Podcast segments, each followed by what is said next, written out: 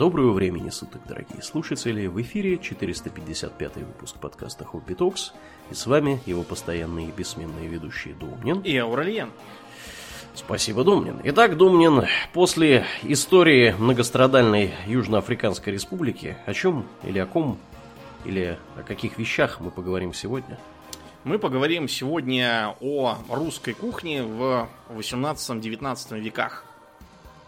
Когда на фундаменте так называемой старомосковской кухни э, до Петровской эпохи сложилась э, кухня новая, во многом эклектичная, вобравшая в себя разные приемы из европейских, азиатских, там, балканских, скандинавских кухонь. Э, и, в общем, в очередной раз преобразившись в советское время, дошедший до нас. Вот. Поэтому для формирования русской кухни, как мы ее знаем, это очень важный период. Кратко напомним, что к началу Петровской эпохи стромосковская кухня была, с одной стороны, достаточно развитой и уже успевшей вобрать в себя ряд э, дотоле для русской кухни нехарактерных э, блюд и приемов. То есть, э, например, благодаря распространению с 15 века водки появляется большое количество так называемых похмельных супов. Похмельные супы? С водкой? Нет, наоборот, когда ты водки нажрался, тебе с утра надо пожрать что-нибудь острого, горячего. А похмелиться после да, водки. А похмелить, да. Стопка водки с горячей и острой закуской, как там писал Булгаков колье, рассольники. Э, был даже вариант э, рассольника, назывался похмелка. Селянка похмелка. тоже, кстати, да, к ним же относится, да, чтобы похмеляться. На самом деле это все антинаучно, но не знаю. Под э, влиянием татар, казанских и астраханских, под влиянием поляков-литовцев – под влиянием начавших как раз тогда к нам э, пробираться с Балкан традиций, э, из Сибири, с Урала, э, появляются, например, такие вещи, как пельмени, да то ли неизвестно. Еще был такой вариант, как кундюмы. Это нечто вроде пельменей с грибами. Пермское блюдо. Голубцы. Очевидно, это влияние заимствованное от Крымского ханства, там, из, из, Персии, то, что у них называется долма. Uh-huh. Причем слово голубцы появляется только уже в конце 18 века. До этого их как там только не называли. Сейчас уже это не так важно. Эм, чай и сахар. Причем сахар долгое время считался скоромным блюдом вплоть до конца 19 века. Потому что его, значит, с применением говяжьих костей очищали, рафинировали. Поэтому он считался за... Сахар? Да. Ух ты. Угу. Класс. А, астраханский балык. Черная и красная икра оттуда же вошла, так сказать, в употребление. Э, тогда же, кстати, в 17 веке икра заморская, баклажанная тоже у нас пошла в ход при Иване Грозном, несмотря на то, что там в художественном фильме показывают, такого ничего не было. Варенье. Причем варенье самые разные. Вот, например, а, варенье из э, моркови с медом и имбирем или варенье из редьки в патоке. Uh-huh. Да, сейчас уже как бы неизвестно. Лапша, опять же, пришла через татар. От э, поляков-литовцев пришли клетки, то есть э, кусочки тесто, сваренные в бульоне там или в супе. Например, борщ с э, клетками или гуляш. Вот, заимствовался не только, не только рецепты, но и приемы. То есть, про жаренье в масле, это как раз мы э, через татары почерпнули с Востока.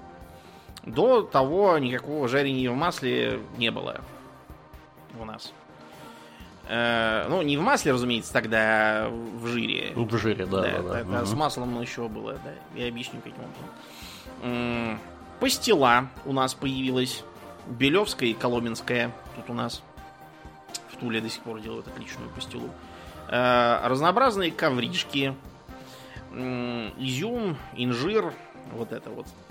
Но при всем при том, э, кухня имела серьезные, в общем, особенности. То есть э, самое бросающееся в глаза это то, что было серьезное влияние постов церковных и э, до, вплоть там, до 18 века действительно большую часть года употребляли постные блюда, грибы, рыбу, в строгие посты, типа великого и рыбу тоже нельзя. Более того, там полагалось сухоедение. Приходилось обходиться как-то.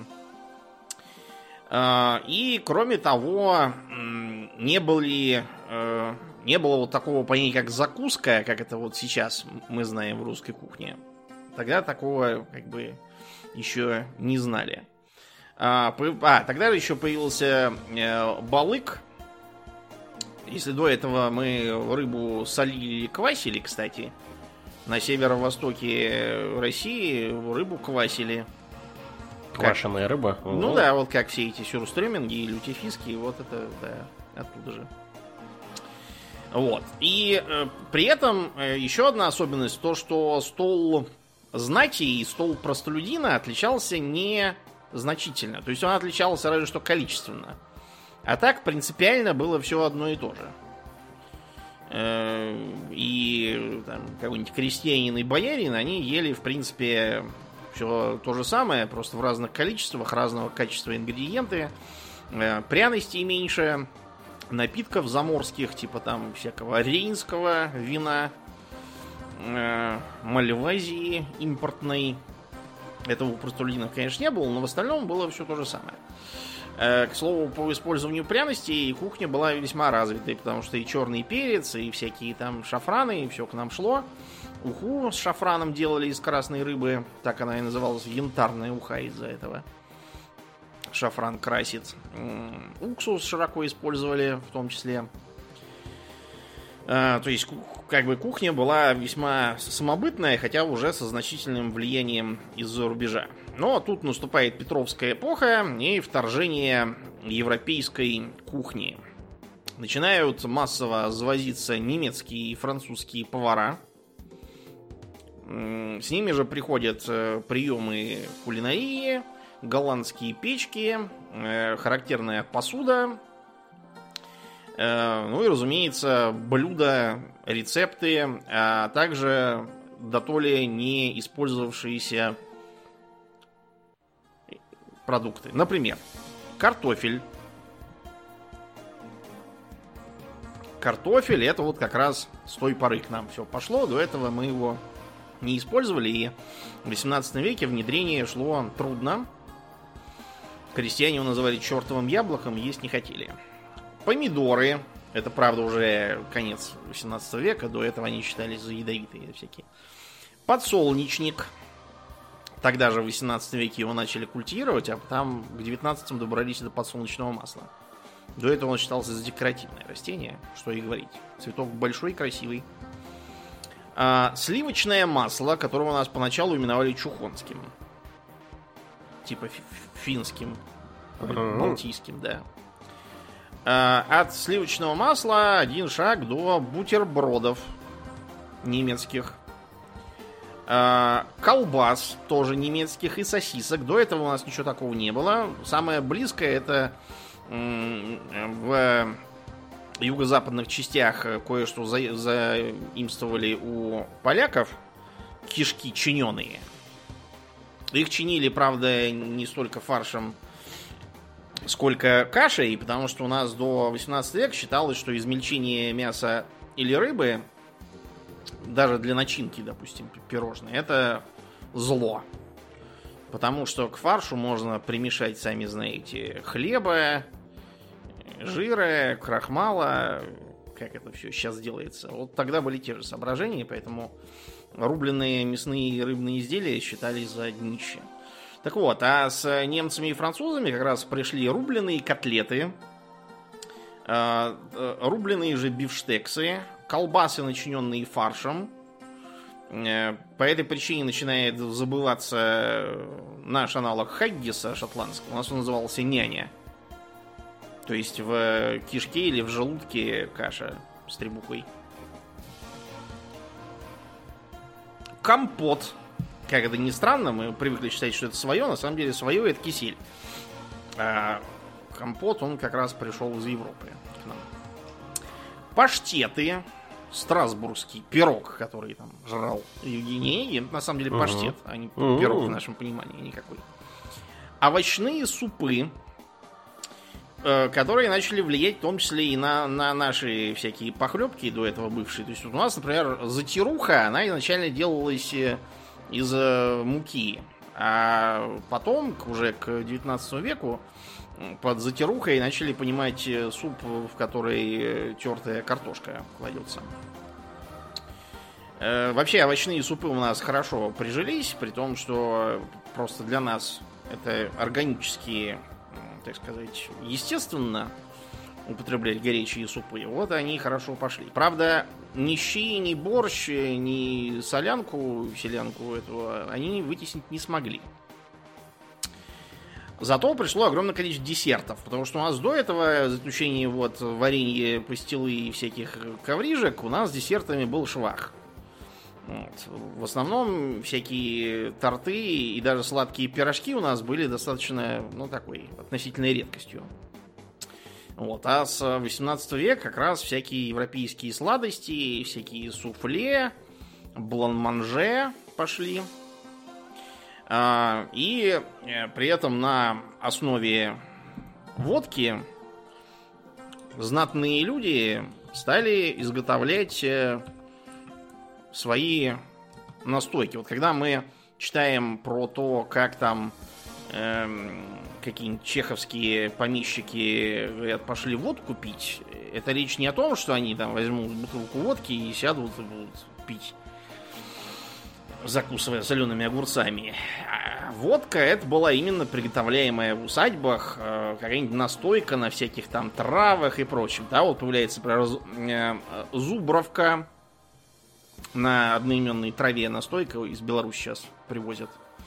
Вот. Э, ротафию мы эту переняли у испанцев, это их слово. То есть это настаивание обычно всяких ягод или мелких фруктов на 90-градусном спирте. А кроме того, мы еще и создали такой тру русский вариант, называется Ерофеич. Ерофеич? Да. Ерофеич это, в общем, водка на травах.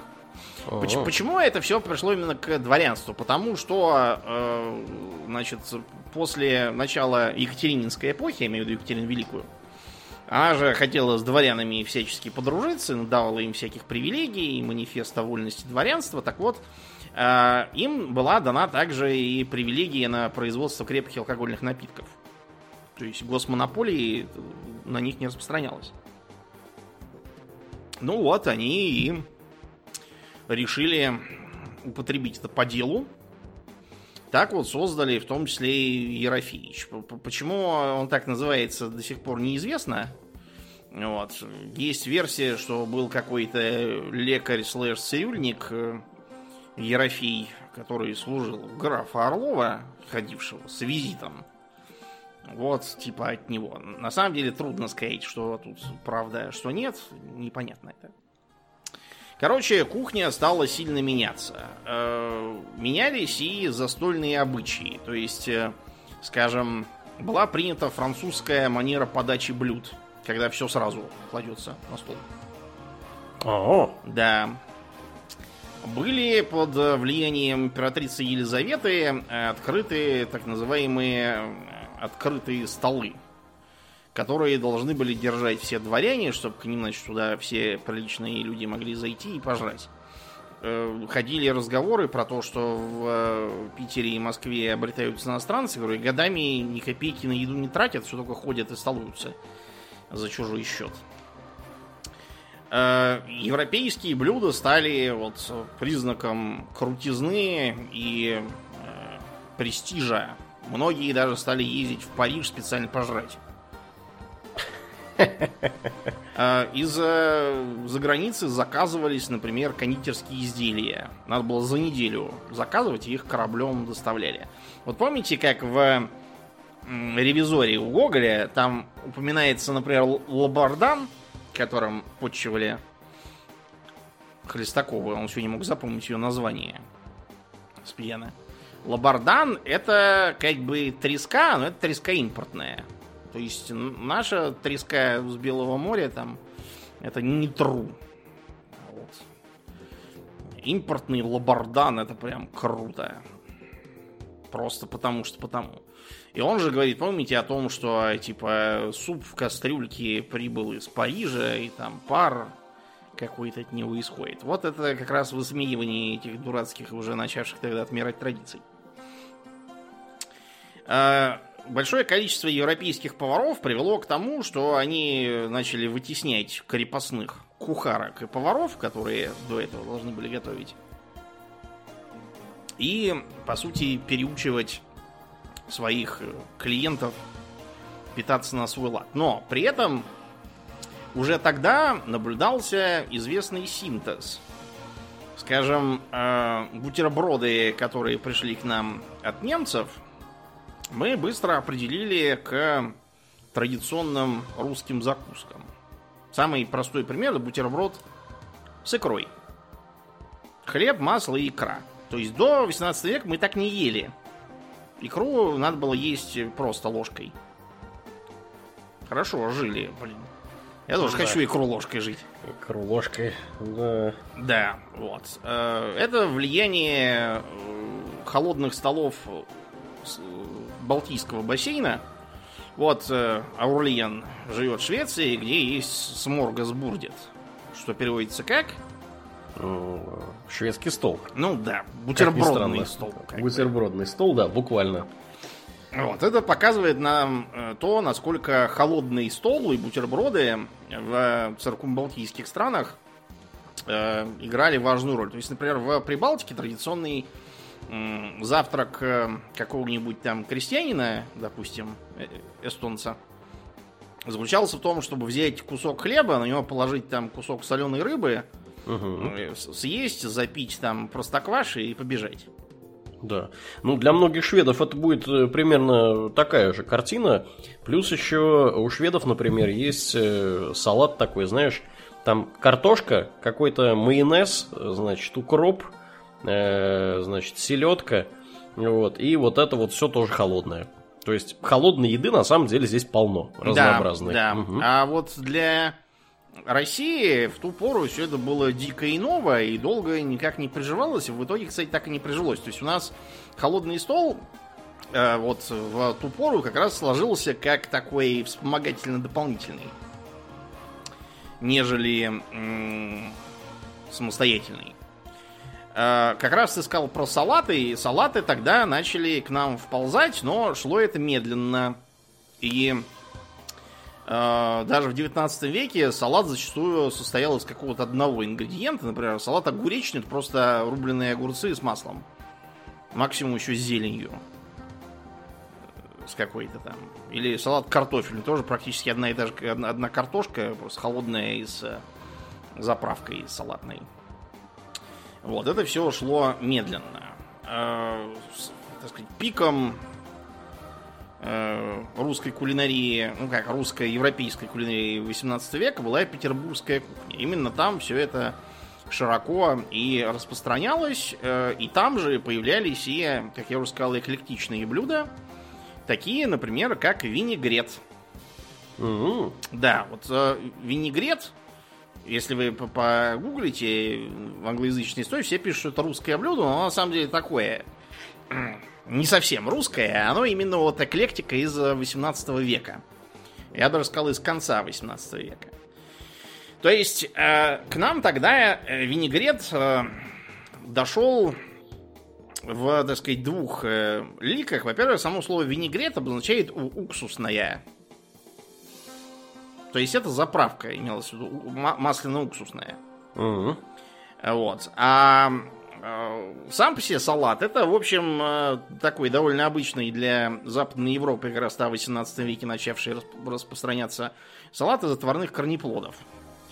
Картошка, свекла, брюква, огурцы, в том числе соленые, э, которые нужно было, чтобы как-то оживить и не чувствовать, как будто ты ешь какую-то какой-то моркофель, да, его Мгм. заправляли как раз масляно-уксусной заправкой, плюс добавляли туда соленые, маринованные огурцы и селедку в том числе. Вот, и к 19 веку это нам нашим так понравилось, что стали делать винегрет по-русски, то есть э, обязательно свекла, э, картофель, возможно морковь, обязательно соленые огурцы, опционально лук репчатый или зеленый, а также небольшое количество квашеной капусты э, или селедки. Квашеную капусту с селедкой традиционный винегрет не сочетал. Не знаю уж почему. Э, То есть это все подготовило новый ренессанс русской кухни, который произошел в 19 уже веке э, в связи с, во-первых, развитием э, общества, во-вторых, с э, победой над Наполеоном, из-за которой всех вдруг обуел патриотизм. Все вот эти вот славянофилы, которые предлагали вместо эм, спектакль говорить зрелище или еще лучше позорище на старинные манеры, они пытались и кулинарию тоже как-то так поменять и восстановить.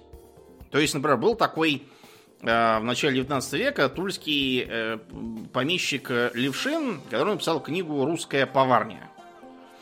Как раз в этот период начинают появляться книги с руководствами по русской кухне, но тут есть два момента. Во-первых, Левшин там вынужденно опирался просто на какие-то рассказы по памяти всяких своих крепостных.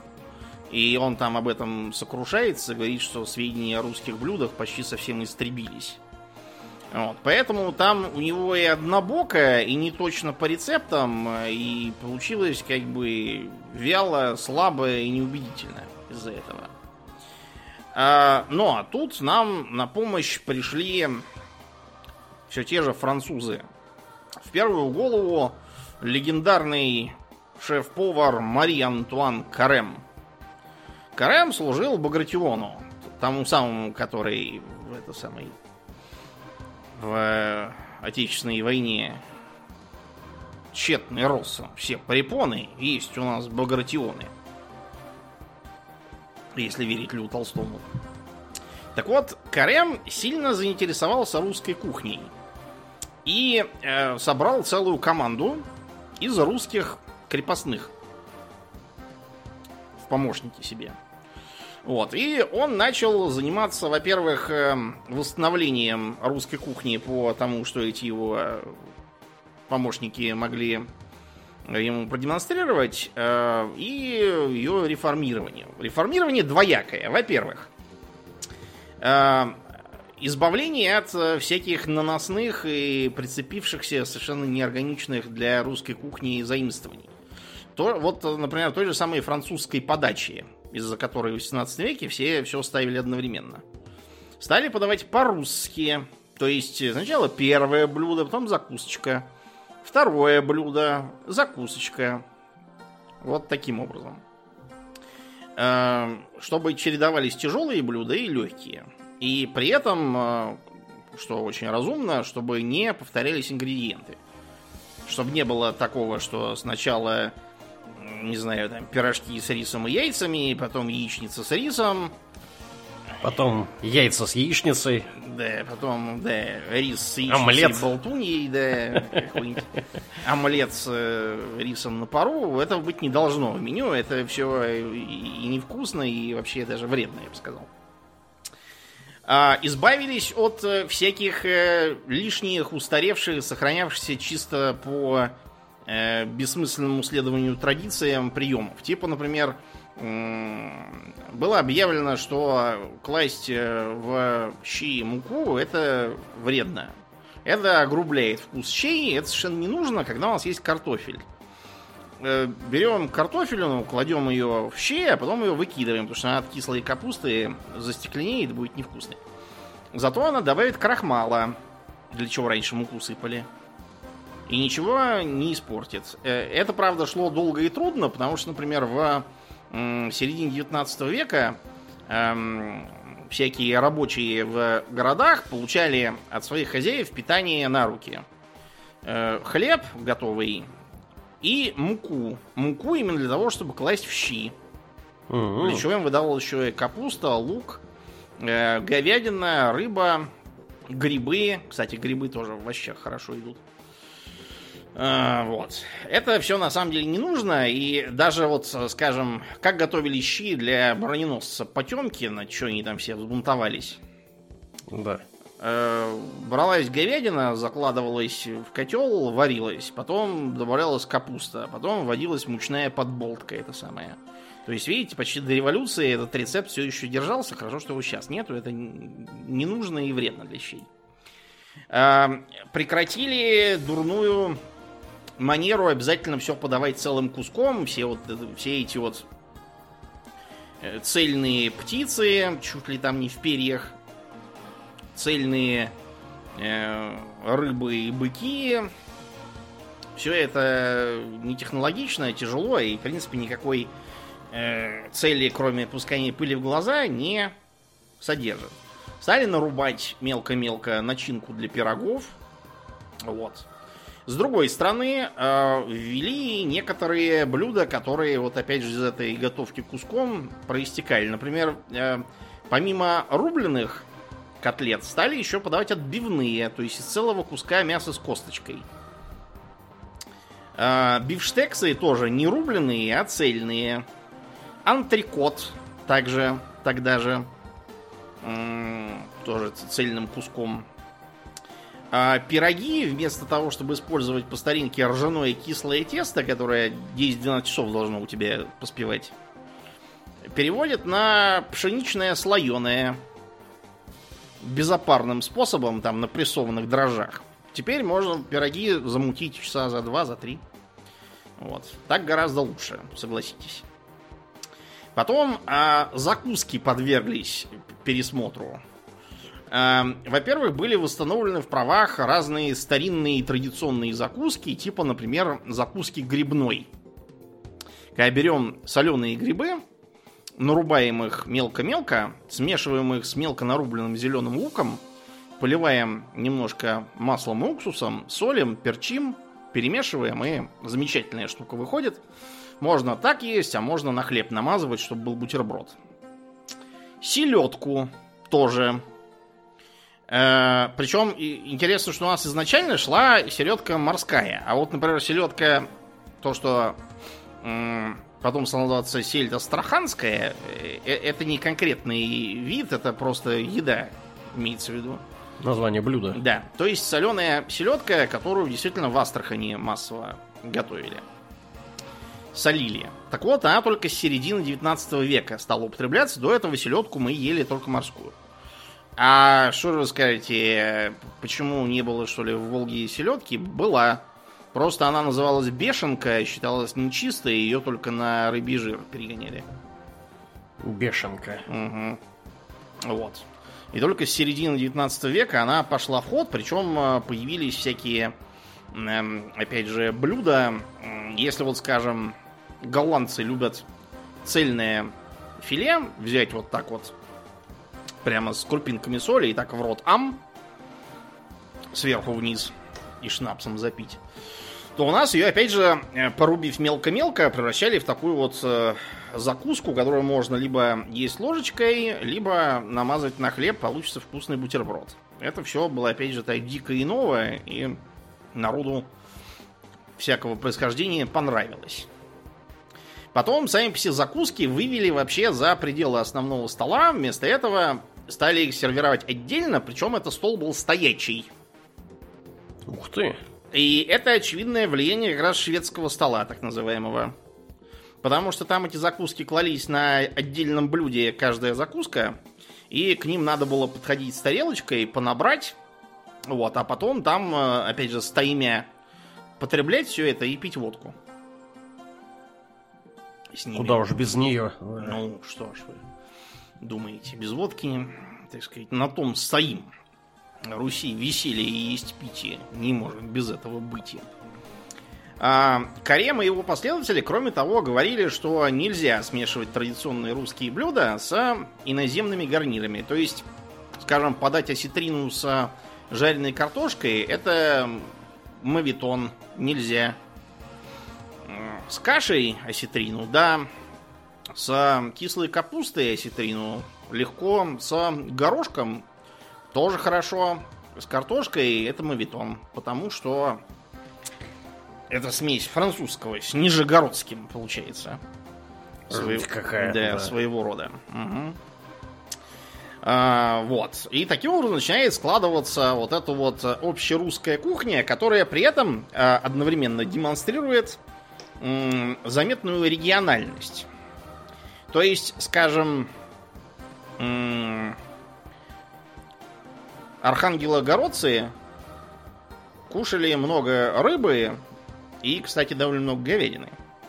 А вот свинины не ели, потому что свиней нет. Коров в Холмогорах много, э, в э, море рыбы тоже полно, а свиней как-то вот не завели ни с чего. С другой стороны, куряне рыбы почти не ели. Сравнительно с... А вот зато курицы и свинины ели довольно много. А также кушали сало, которое, опять же, архангелогородцам было дико и ново. И довольно странно. И даже в Москве вот до где-то 20 века сал не ели. Попробуйте почитайте работы тех годов, ничего там про сало, как вот э, имеется отдельный, э, не для шпигования там какого-нибудь, а вот именно, чтобы лежало на тарелке, практически не встречается. Потому что экзотика была. Вот. А, э, Продолжаются заимствования, то есть, скажем, на территорию того же Курска и э, Дона и Кубани пролезают из э, Польши и Литвы через Украину заразы. Заразы. Да, вот до сих пор мы можем какую-нибудь столовку забрести, такую, знаете, традиционалистскую. И э, там мы можем найти заразы донские. То есть это такая как бы котлетина, у которой есть начинка. То есть она эм, эм, снаружи как бы выглядит как котлета, а внутри, например, вареное яйцо рубленое. То есть как бы пирожок, э, только из мяса. Из фарша, вернее. Вот это вот стало ассоциироваться с донской кухней, хотя, строго говоря, к ней э, как бы напрямую не относится. А, строганина тогда же, кстати, стала распространяться, при том, что до этого ее совершенно не знали, а так зимой стали сами делать и есть. А, вообще много всякой разной рыбы, типа там, допустим, с Дальнего Востока, кита. До вот э, 19 века никакой киты у нас никто тут не ел. Вот, а потом стали привозить.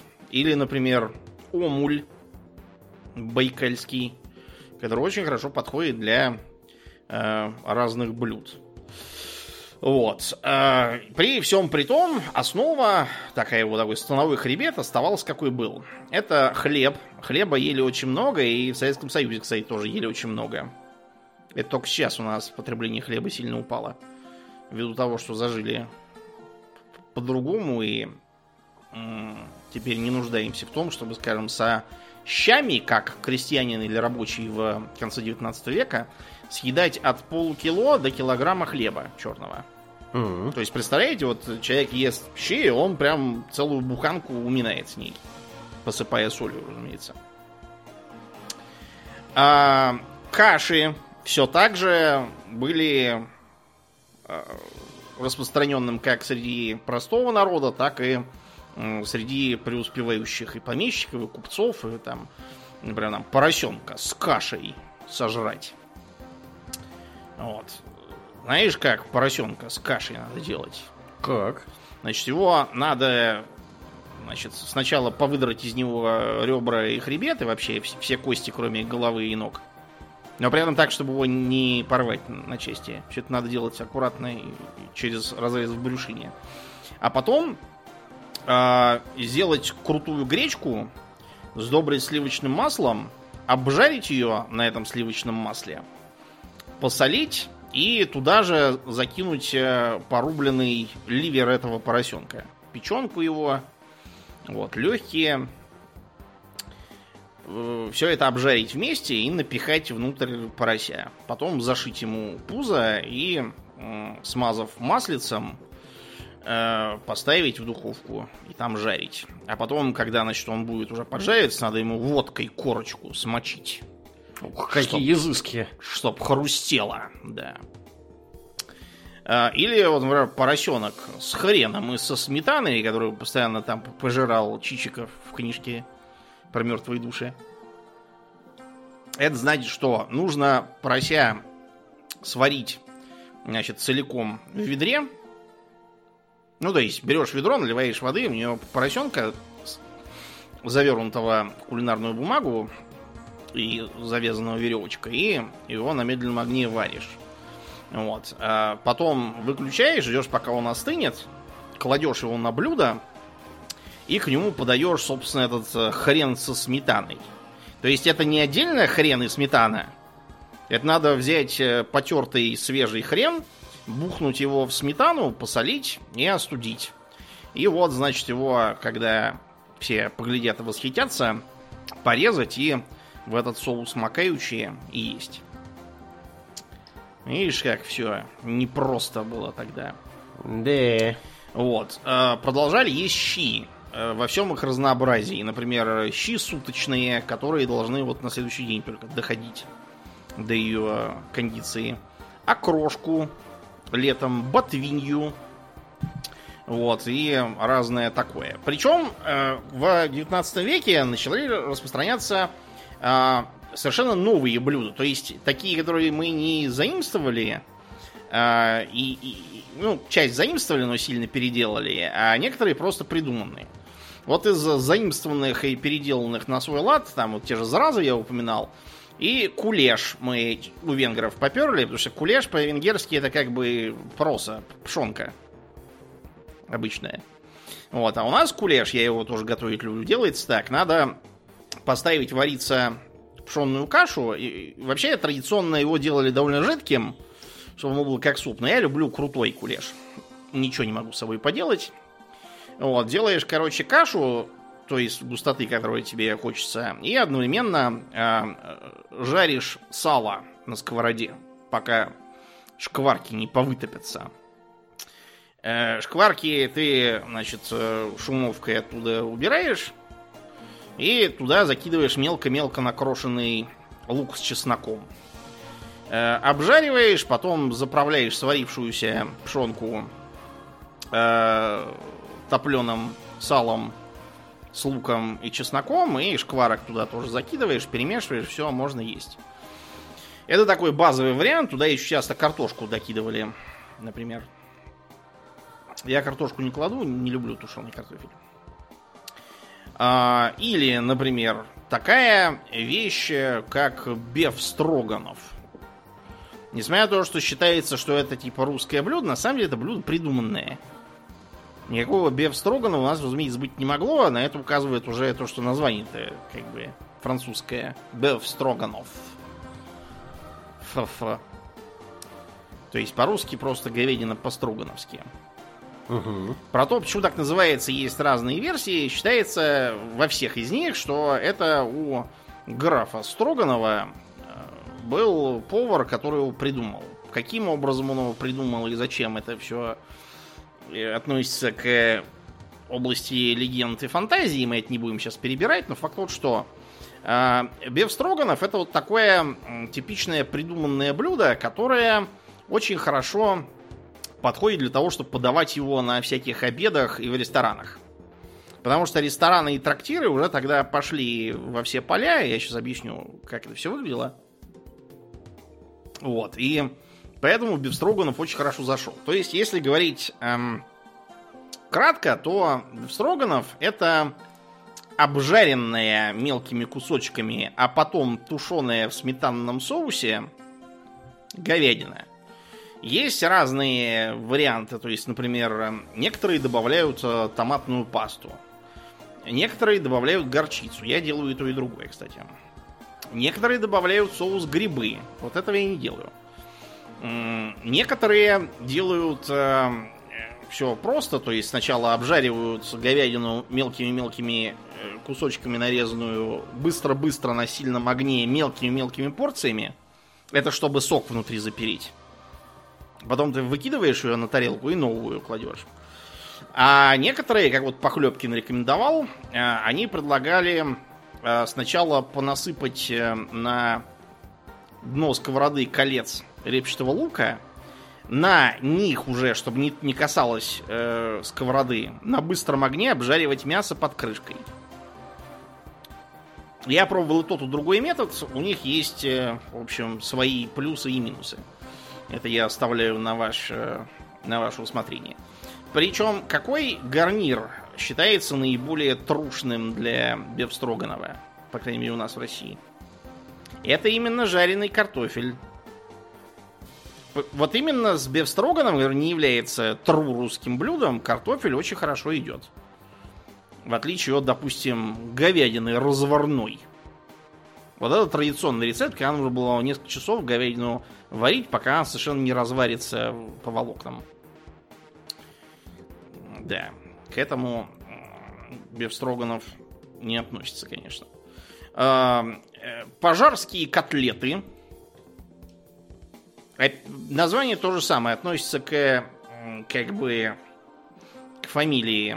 Но только это не князья пожарские, это был такой э, пожарский ресторатор у вас там в Торжке обретался. Uh-huh, uh-huh. Вот, у него была собственная гостиница с рестораном, называлась Пожарская. Вот там эти котлеты, которые представляют собой, в общем, из э, нарубленной курицы в панировке из сухарей с корочкой, чтоб котлетину. Э, под э, самый конец существования царской России появилась котлета по-киевски, причем никакого отношения к Киеву она не имеет. Это котлета, так называемая Михайловская или Новомихайловская из Питера. Рядом Михайловский замок там просто был. Уже в послевоенный, я имею в виду после Второй мировой период, в э, Киеве стали эти котлеты тоже осваивать. Там они на этот раз пошли. Вот. И вскоре в меню всяких гостиниц у нас централизованно их переименовали в котлету по-киевски. Это котлетина, в которую заворачивается или изначально вбивается молотком кусочек сливочного масла в курятину. Тогда же появляется и такой знаковый салат, как оливье. Куда уж без него. Да, оливье это блюдо в известной степени загадочное, потому что блюдо, опять же, придуманное, названо в честь его автора Люсьена Оливье, который работал в ресторане Эрмитаж.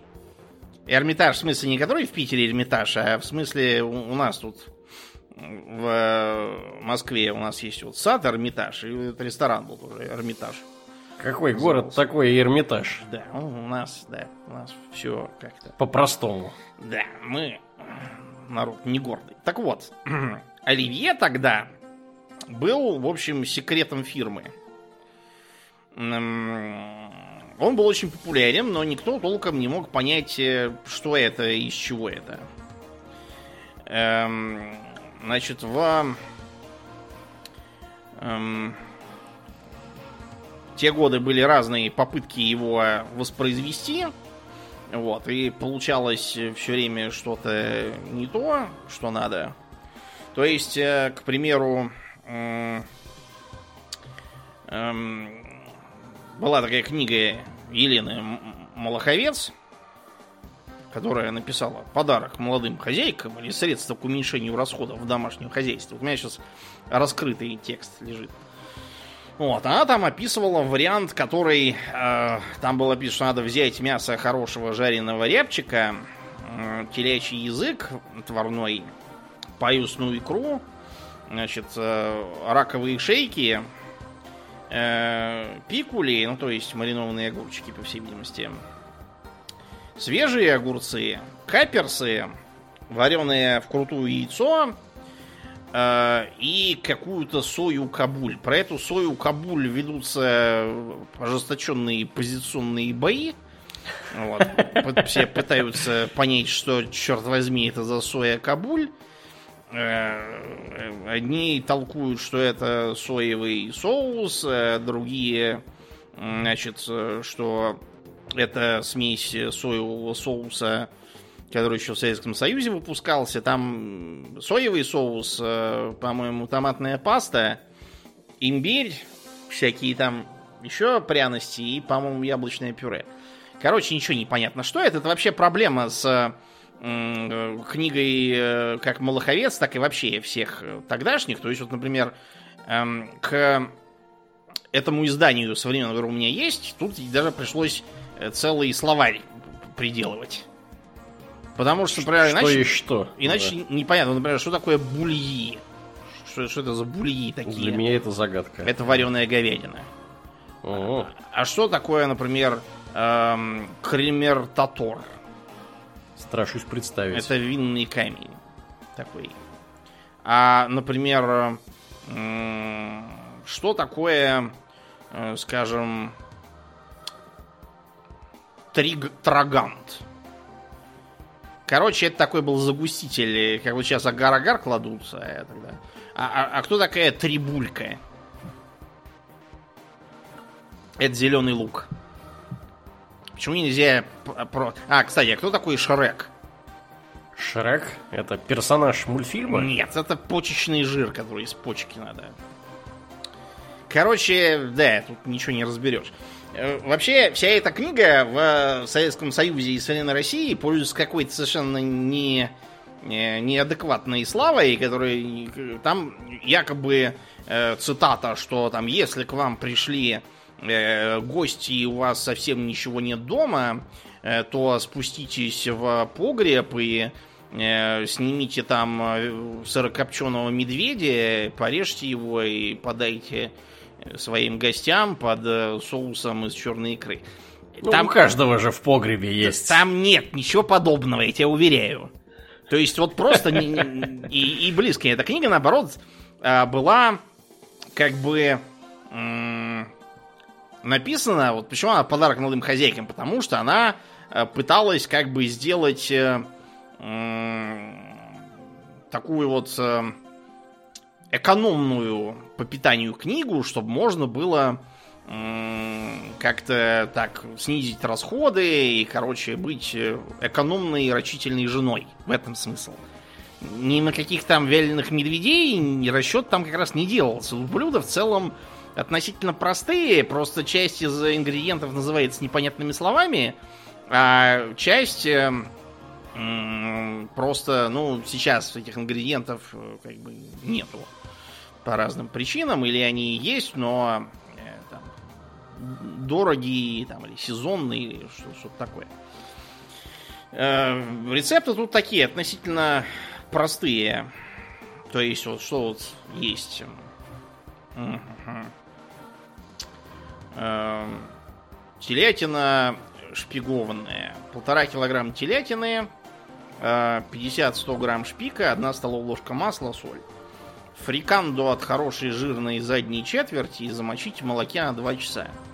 А, промыть в воде, отжать, вытереть, посолить, нашпиговать шпиком, жарить на вертеле, поливая маслом. Должно стекать на подставленную сковороду. Когда поджарится со всех сторон и будет готово, посыпать сухарями, положить на блюдо, облить стекшим соусом, подавать салат. То есть тут ничего особенного нету. Это как бы просто, чтобы был, был этот самый у вас соус. Ну так вот, а в попытках это самое Оливье сделать, э, опять же, ломаются копья насчет того, э, что именно туда надо класть. В разных местах написано разное, поэтому в Советском Союзе все делалось гораздо проще. Бралось, э, бралась там отварная говядина, картошка, огурцы, яйца, зеленый горошек и майонез, и все. Без всяких сой кабуль непонятных каких-то. Да уж. Делалось. Э, поэтому из-за того, что у нас так популярен, хотя я, например, его не очень люблю, я люблю крабовый салат, его на Западе называют Russian salad. Угу. Хотя он как бы не Russian никакой. И знают про него буквально все. Угу. С кем я не разговариваю, все в курсе. Угу. Вот. Или, например, такое блюдо, как битки. При том, что оно как бы тоже ресторанное и придуманное. Значит, помимо того, что придумываются новые блюда, вообще меняется во многом культура питания. То есть, к примеру, влияние религии и постов на, э, так сказать, образ питания, оно начинает уходить. Просто потому, что городским жителям его выдерживать очень тяжело. Посты были приспособлены к крестьянскому образу жизни, когда, например, вот у вас э, Великий пост в конце зимы, когда вы еще ничего не делаете. А вот когда начинается основной объем работ весной или там осенью, тогда как раз питаться можно хорошо. Э, без всяких постов особенных. А в городе это все маловозможно. Кроме того, начинают есть меньше рыбы. Э, по ряду причин. Например, потому что для приготовления рыбы нужно больше воды и больше разной посуды. Опять же, утилитарная жизнь в городе, она к этому совершенно не приспособлена. А, типичные для, так сказать, богатых домов конца 19 века питание, вот, например, там, меню номер один. Это я сейчас цитирую по одной из книг Похлебкина. Первое. Суп-пюре куриный с гренками, ботвинья с огурцами, пирожки слоеные. Обратите внимание, что к супам положены пирожки. Второе. Холодное. Филе говяжье, шпигованное каштанами. Сиги, это рыбы, фаршированные шампиньонами. Суп-пюре картофельный с гренками. Консоме с кореньями и сагу. Консоме это бульончик такой. А, второе. Горячее. Цыплята под шпинатным соусом паштет из рябчиков с трюфелями, жаркое из тетерева. То есть, видите, дичь присутствует в богатых. Антреме, э, то есть, как бы такая легкая закуска. Горошек зеленый отварной. Третье блюдо, шарлотка яблочная из черного хлеба. Э, не удивляйтесь, под шарлотка понималась именно из, как бы, яблоки с э, сухарями, с такими. Mm-hmm. Да, это сейчас мы делаем пирог, как бы, а тогда предполагалось его из остатков черствеющего хлеба делать. Крем баварский с мороскином. Что знаете, что такое мороскин, откровенно говоря. То есть, о чем э, нам это все говорит? О том, что предполагалось, что это все будет э, выставляться на стол в таких, знаете, супницах и э, котелках, и из него всем, кто присутствует, а их там э, от шести человек будет сидеть. Вот, соответственно, чтобы они все понемножку поели. Ну или, как вариант, один поел много того, что ему нравится, а другой поел много чего-то другого, что он любит. Вот, поэтому э, оно вот такое. Э, для среднего класса э, меню из э, трактира, который был нужен для питания, допустим, там чиновников средней руки или офицеров, у которых нет своей э, кухарки. Понедельник. Рассольник, мозги отварные, цыплята жареные с грибами, пирожное с кофе. Вторник. Суп-пюре из спаржи, караси в сметанном соусе, поросенок жареный, оладьи с вареньем. Среда. Суп раковый, цыплята под белым соусом, котлеты говяжьи рубленые. Кисель клюквенный. Вот. Э, спускаемся еще ниже. Для студентов и мелких служащих такая же столовая, где обед стоил всего 30 копеек. Для сравнения, в э, так сказать, средних классовых заведениях обед стоил рубль. Понедельник. Гороховый суп с говядиной и гренками. Куропатка, жареная с картофелем и брусникой, кофе. Вторник. Суп с макаронами на мясном бульоне. Розбив с картофелем и соленым огурцом. Чай. Среда. Суп овощной с манной крупой и говядиной битки говяжьи с брюквенным пюре, кофе. Ну вот, так сказать, э, простенькое такое питаньице для э, студентов и мелких служащих. И еще ниже, простолюдины и всякая прислуга. Эм, значит, э, супы, например, щи с солониной и с кислой капустой. Э, ржаные блины и гороховый кисель с конопляным молоком. Это типа десерт. Класс. Или как вариант, э, э, картофельная похлебка, это вот то, что я говорил, затируха, это в Питере переименовали. Жареная печенка и э, соложенное тесто. Это опять же десерт, имеется в виду. Вот так вот питалась всякая прислуга, там всякие городские рабочие и так далее. Но были и трактиры и рестораны. Причем э, они настолько к концу 19 века развелись, что, например, у нас тут в Москве этих трактиров э, трактиры имели такой авторитет, что в них даже э, в августе месяце, когда окрестные помещики привозили детей в Москву учиться, вот, они обязательно должны были идти в трактир либо в Тестовский, либо в трактир Саратов. И там обязательно поесть. У них были свои коронные блюда, типа тестовской селянки, вот, которые считались очень престижными, и туда вот ходили за поросенком, тем же самым, с кашей, или, например, холодным, раковым супом с растягайчиками. Э, это пирожок такой открытый с э, рыбной начинкой. Вот, например, что Гелеровский пишет. «Э, в левой зале крайний столик у окна с четырех часов стоял за миллионером Иваном Васильевичем Чижовым, бритым толстенным стариком огромного роста. Он свой час аккуратно садился за стол, всегда почти один, ел часа два и между блюдами дремал.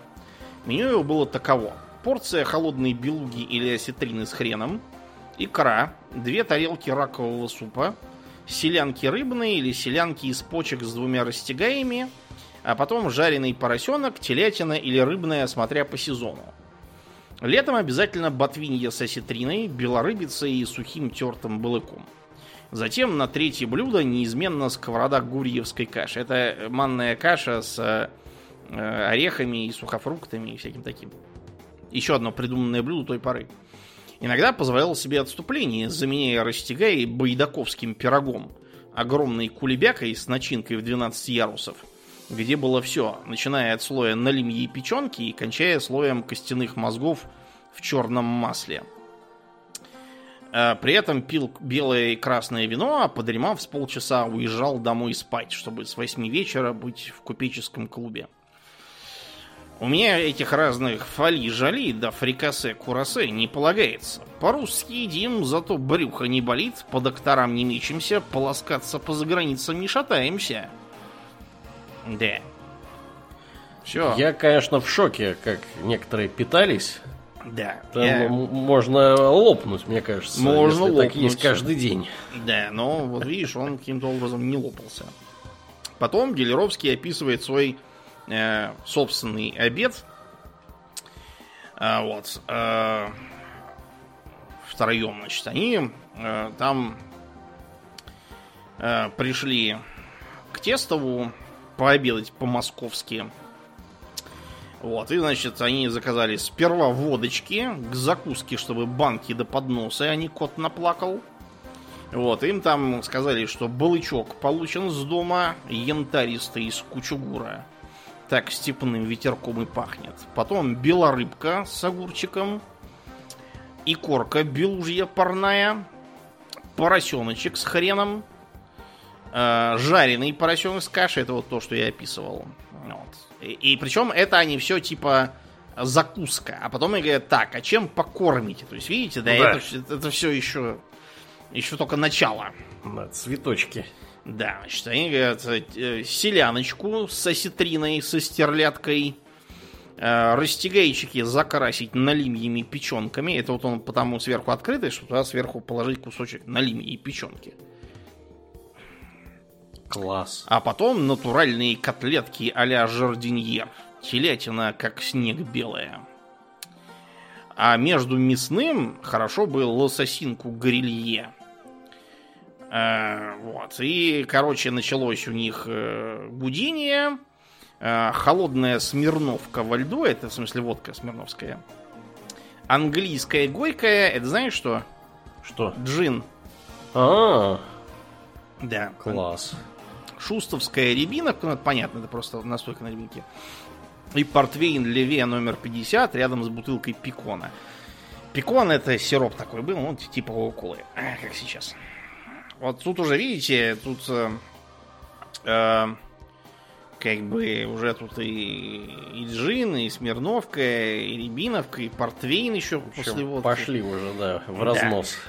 Значит, э, пронесли два окорока провесной, это ветчины имеется в виду, которая вешается и э, подсыхает, нарезанный прозрачно-розовыми бумажной толщины ломтиками. Еще поднос, на нем тыква с огурцами, жареные мозги дымились на черном хлебе. Мозги не в смысле, которые из головы мозги.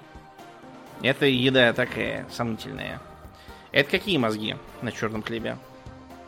А какие? Костные. А, Да. Помнишь, в собачьем сердце эм, Барменталю профессор Преображенский дал, э, значит, вместо икры съесть нечто похожее на маленький черный хлебик с точки зрения шарика. Вот, и говорил, что когда-то их приготовляли хорошо в славянском базаре. Это вот они есть? Это жареные, да, мозги, значит, как раз костные. Это считалось за деликатес. Мгм. И два серебряных жбана серой зернистой и блестящей черной очуевской паюсной икрой. Неслышно вырос Кузьма с блюдом семги, украшенный угольниками лимона. На третьем подносе стояла в салфетке бутылка Эля и три стоп. То есть они еще и пиво к водке и портвейну. Да. Я думаю, Решили полирнуть элем да, в конце. чувствую, здоровье свое совершенно не берегли. Начали по первоначалу под селедочку. Для рифмы, как говорил и Ф. Горбунов, водка селедка. Потом под икру очуевскую, потом под зернистую с крошечным растягаем из налимьих печенок. По рюмке сперва белые холодные смирновки со льдом, а потом еже подкрашенный пекончиком. Выпили английской под мозги и зубровки под салат оливье. Вот салат оливье, как видите. А, Значит, э, розовая семга сменялась янтарным балыком. Выпили по стопке эля для осадки.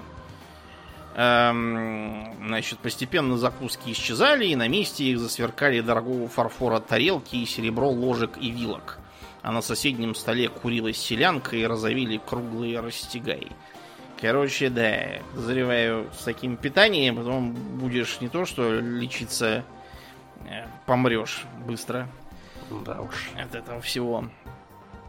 Да, вот э, такая получалась э, э, интересная кулинария, в которой, как видите, соединялись и традиционные э, щи, селянка, э, балык, икра, растягаи те же самые, и э, придуманные блюда, тот же самый Беф Строганов э, или вот эта гурьевская каша упомянутая.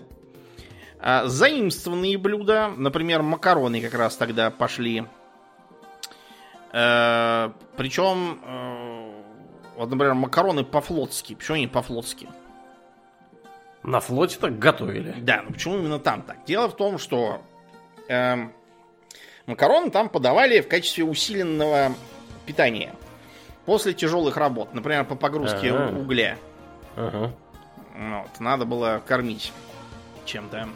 Ну, усиленным. макарон по-флотски это с сыром имеется в виду. С- с- в данном случае это имеется в виду с мясом. С мясом даже. А, понятно. вот у нас- То есть еще хлеще, Да, понятно. то есть у нас, например, вот в, помню, покойный дед Лев Арсеньевич, он брал фарш, обжаривал его с луком, и потом туда отварные макароны бухал, и помешав, это можно было есть. Так вот, э, это не совсем true, потому что во флоте делалось как? Макароны делали сами, то есть просто раскатывали тесто и нарезали полосками.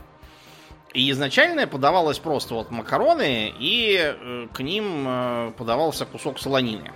Но из-за того, что солонина солилась бог знает какими кусками, постоянно возникали конфликты. Почему Иванову дали большой кусок и, и- и прямого мяса, а мне, во-первых, маленький, а во-вторых, с одними жилами.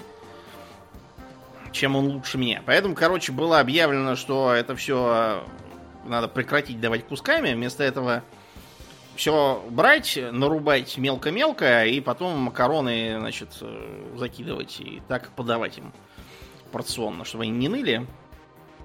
Вот так и появилось это блюдо, которое потом весь 20 век было типичной пищей для рабочих, для дачников, для, например, работающих сменами, этот самый покойный дед Лев Арсеньевич, он так питался, знаешь, когда? Когда ага. он служил э, сторожем на заводе. А-а-а. Он же туда уходил на смены, то есть сутки через трое. Вот он там таким образом и ел на плитке. Я как к нему ходил, у него там все это было. Правда, он с фаршем не заморачивался, он просто брал банку тушенки и, и употреблял с, с макаронами. Вот. И э, русская подача. То есть по э, переменам подаются блюда, причем одним из них, как правило, первым, всегда является горячее жидкое блюдо. Либо традиционный суп типа щей или, допустим, рассольника, либо какой-нибудь заимствованный, типа, допустим, этой самой картофельной похлебки, которая в девичестве затируха была. Или там какого-нибудь польского борща с ушками. С ушками, это с клетками имеется в виду. Вот. Ну а потом уже начался 20 век, когда эклектика пополнилась еще и распространением всяких блюд из э, кухонь других народов Советского Союза. Это, в принципе, тоже уже начиналось в 19 веке. Например, вот как э, э, у нас появилась традиция шашлыков. А как? Дело в том, что у нас, как, как опять же пишет тот же Гелеровский, был, значит, какой-то на маховой трактир Петергоф, который как раз отличался тем, что периодически там э, подавался шашлык из карачеевского барашка. Вот. Но м, как бы за тру шашлычную на э, Черкасском переулке в конце 19 века появилась подпольная кавказская столовая шашлычная. Держал ее какой-то мужик по фамилии Сулханов. Вот. И, собственно, к нему ходили кавказцы тусоваться – есть шашлыки, а за кавказцами пошли и все остальные тоже, и таким образом шашлык в Москве популяризовался. О. Да. Вот. И потом он попал, собственно, в этот самый Петергоф, и там стал э, шашлычником, самым, так сказать, первым аутентичным шашлычником в Москве.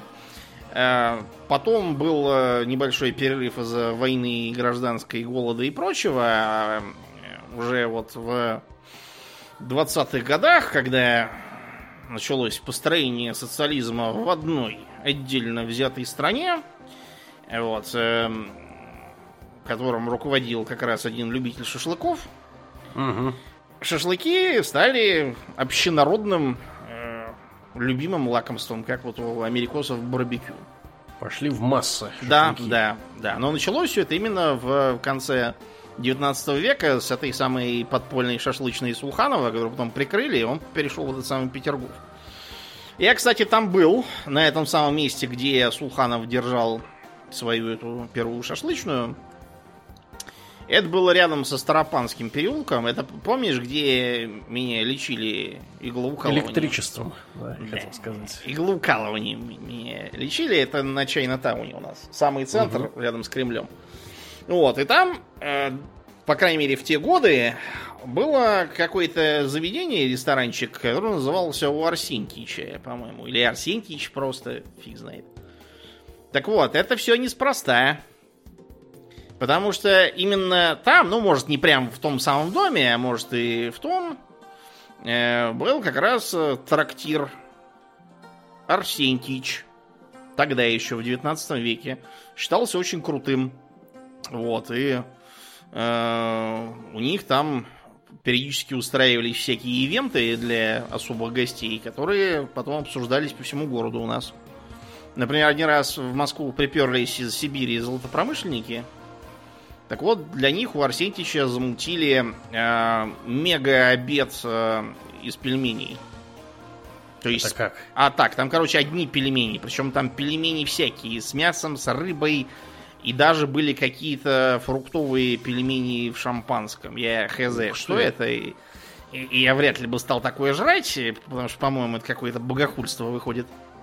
Но, тем не менее.